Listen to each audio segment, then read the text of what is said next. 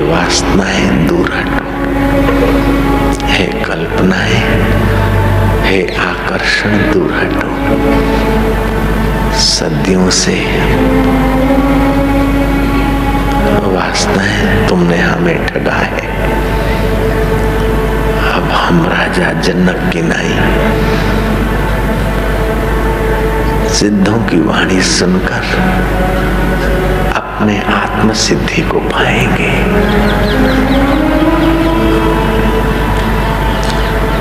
महीपति राजगाज के कोलाहल से दूर,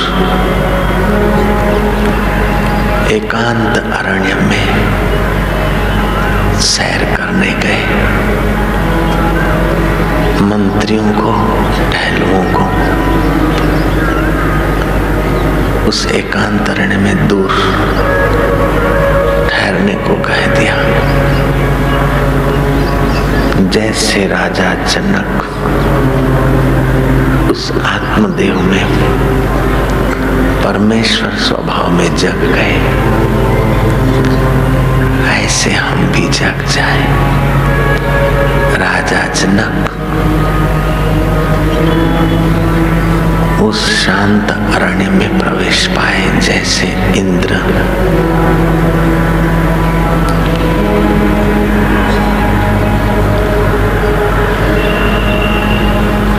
अपने बगीचे में विचरण करता है से दूर विचरण करते करते तमाल वृक्ष के नीचे, जहाँ फूलों की सुगंध, शुद्ध हवामान, शांत वातावरण था। महीपति जनक तमाल वृक्ष के नीचे बैठे शांत हुए शांत मना महीपति ने गौर से सुना कुछ चर्चा हो रही है। वृक्ष पर जो सूक्ष्म, सूक्ष्मतर और सूक्ष्मतम,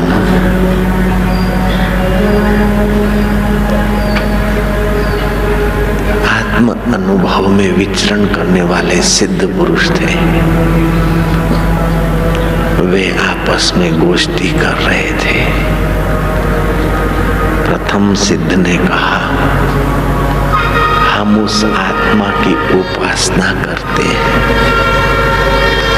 हम उस आत्म मंदिर में प्रवेश पाते हैं।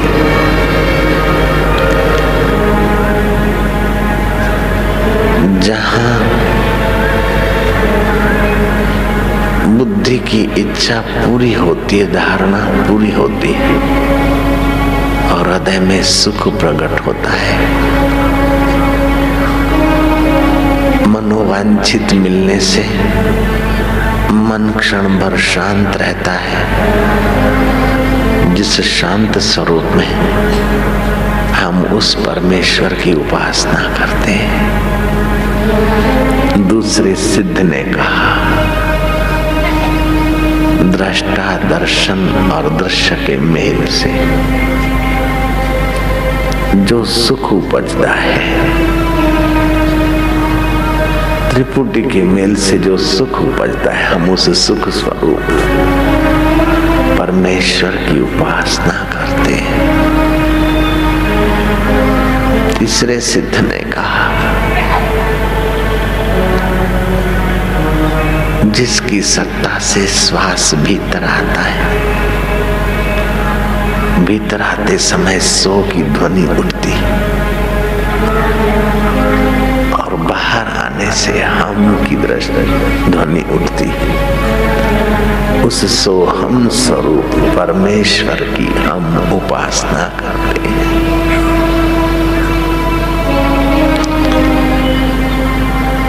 जिसकी सत्ता पाकर मति निर्णय करती है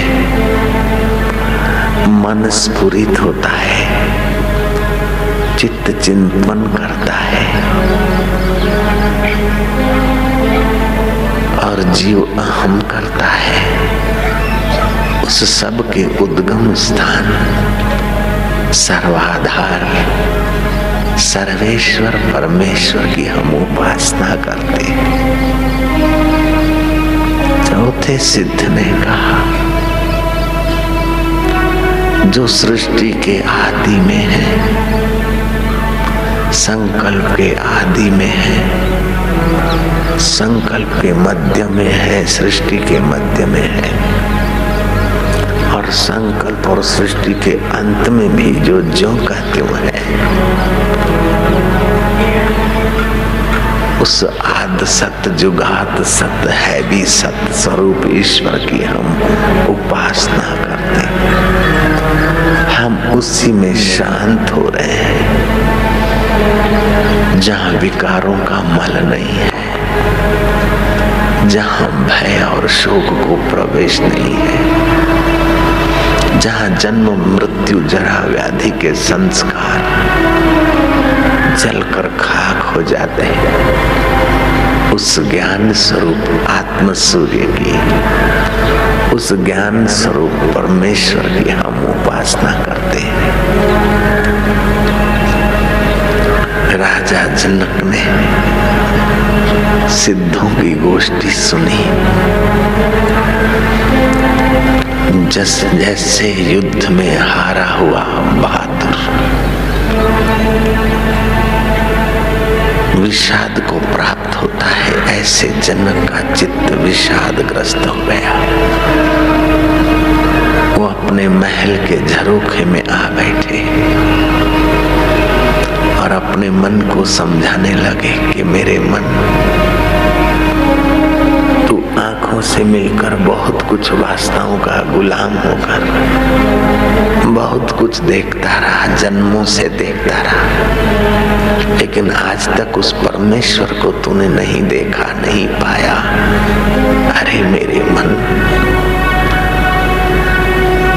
तू कानों से मिलकर बहुत सारा सुनता रहा और कान तो शमशान में राख हो गए।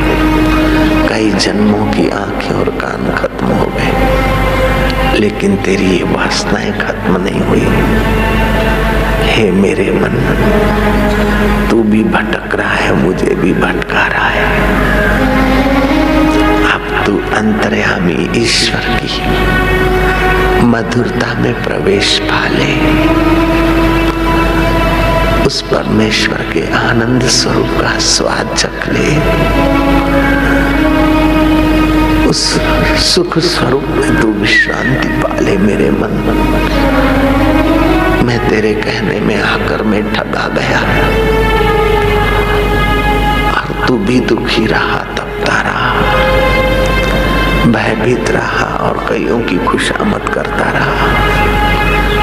ए मेरे मन, अब तू उसी परमेश्वर की खुशामद कर, चिंतन कर। उसी के स्वाद में गोता मार। उसी के आनंद में डूब। उसी के माधुर्य में प्रवेश कर मेरे मन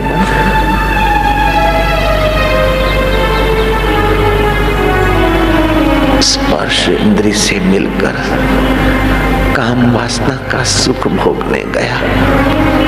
लगा तो सुख, लेकिन शक्ति का विनाश किया। अपने पैरों पर कुहाड़ा मारा तूने कई बार। इन विकारी सुखों में तू उलझता रहा मेरे मन और मुझे भी जन्म जन्मांतर भटकाता आ रहा है। मैंने उन सिद्धों की, उन सच्चे आत्मरामी संतों की अनुभूति सुनी हाय, मैं मनुष्य होकर भी पशु की नहीं, इंद्रिय विकारों में बांधा जा रहा हूँ। देवता लोग मुझ पर हंसेंगे। आत्मरामी संत मुझे हंसेंगे मुझ पर। सामान्य मनुष्यों के आगे में तो राजाधि राज दिख रहा हूँ। लेकिन मैं मन मन इंद्रियों का गुलाम बना बैठा हूँ। जन्म मरण का एक खिलौना बना बैठा हूँ। नहीं नहीं, अब मैं तेरे चक्कर में नहीं आऊँगा। मैं सिद्धों के वचनों को याद करके स्वतः सिद्ध परमात्मा है उस सत्य स्वरूप। मैं उसमें भी शांति पाऊँगा। हे मन, तू शांत हो जा, तेरा भला होगा। तू मुझे सहयोग कर, मैं तुझे अमृत के उस अधिष्ठान में ले जाऊँ अगर सहयोग करता है तो ठीक है। नहीं तो तुझे जाना है तो जा। भागना है तो भाग। मैं तो मेरे प्रभु में मेरे आनंद दाता में मेरे सुख स्वरूप में अविभाज्य अंग में ब्रह्म, में विश्रांति पाऊँगा मेरे मन। मुझे सदियों की, युगों की परेशानियाँ नहीं बढ़ानी। जहाँ कोई परेशानी का प्रवेश नहीं है, मैं उस परमात्मा सुख में शांति पाऊँगा। और उस निर्वासनिक नारायण में रोम रोम में रमने वाले उस राम स्वरूप में मैं विश्रांति पा रहा हूँ। है मेरे मन, तू उसका चिंतन कर। तेरा मंगल होगा, मुक्ति मिलेगी। शांति, परम शांति मिलेगी। सामर्थ्य प्रगटेगा निर्वासनिकता से शांति मिलती, शांति से सामर्थ्य, और नित्य नवीन रस प्रकट होता है। और तू संसारी रस के लिए भाग भाग कर परेशान हो रहा है। वो तो विकार है रस के नाम से, और यहाँ तो रस ही रस है। नित्य नवीन प्रेम की प्राप्ति होगी। तेरी दृष्टि मात्र से संसारियों के चित्त में भी प्रेम का प्रसाद प्रकट होगा। तू ऐसा मन मेरे मन आजा विश्रांति पाले। नहीं तो जा तुझे भटकना है तो भटक। मैं तो मेरे प्रभु का हूँ। मैं तो मेरे चैतन्य स्वरूप का हूँ। मैं तो मेरे आनंद स्वरूप का हूँ। मैं तो मेरे अकाल पुरुष का हूँ। मैं तो मेरे निरंजन नारायण का हूँ। मैं नारायण का नारायण मेरे। मैं आनंद स्वरूप आनंद स्वरूप परमात्मा मेरे। मैं सुख स्वरूप का, सुख स्वरूप ईश्वर मेरे। मैं ज्ञान स्वरूप का, ज्ञान स्वरूप मेरे प्रभु मेरे। जा तुझे भटकना है तो भगवान वशिष्ठ कहते हैं, राम जी, राजा जनक ने मन को समझाकर उस नित्य मुक्त, शुद्ध, बुद्ध परमानंद में विश्रांति पाई। जनक के चित्त में परमात्मा के प्रसाद का प्रागट्य हुआ। राजा होते हुए भी जनक महाराज हो गए। उन्होंने महान राज्य में विश्रांति पाई। जनक को उठने की इच्छा नहीं होती। प्रभात हो गई, सूर्योदय होने की तैयारियाँ ब्राह्मण लोग जनक के स्नान के लिए वैदिक मंत्रों का उच्चारण कर रहे हैं। सुवर्ण कलश में तीर्थों का जल लिए ललनाएँ इंतज़ार कर रही है। लेकिन ये महीपति आत्म तीर्थ में, आत्मानंद में तन्मय है। जनक ने धीरे से आँख खोली, दृष्टि घुमाई। कल शाम का सिद्धों का वचन रात भर विचारते विचारते प्रभात को पिया का सुख प्रकट हुआ। अब मैं दिनचर्या के लिए उठूं, स्नान आदि करूँ और राज्य करूँ तो मुझे कोई लाभ नहीं और न करूँ तो भी कोई लाभ नहीं। ये राज्य काज्य व्यवस्था और शरीर की व्यवस्था प्रकृति में हो रही है। बंधन तो वासना का था। सिद्धों के उन वचनों से मैं निर्बंधन, निर्वासनिक सुख में जगा अब ये राज्य मुझे बांधने वाला नहीं है। अब ये क्रियाएँ मुझे बांधने वाली नहीं है। अब ये कर्म मुझे बांधने वाले नहीं है।